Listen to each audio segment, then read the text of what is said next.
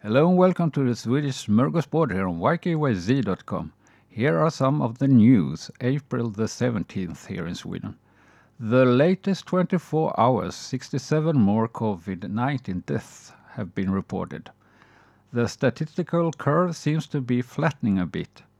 The Swedish National Board of Health and Welfare has classified obesity as a risk factor in regards to the COVID 19 virus. Many other countries classified it as such some weeks ago.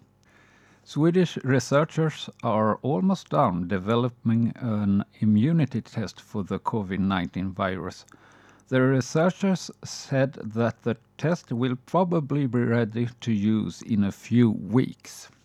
The Swedish union Kommunal demanded proper respiratory masks for the members caring for elderly, for example. If the demand was not met, they threatened to strike. That was all for this episode. If you want to comment, you can do so on the YKYZ platform or send me an email, thatbeardedswede at gmail.com. Bye for now.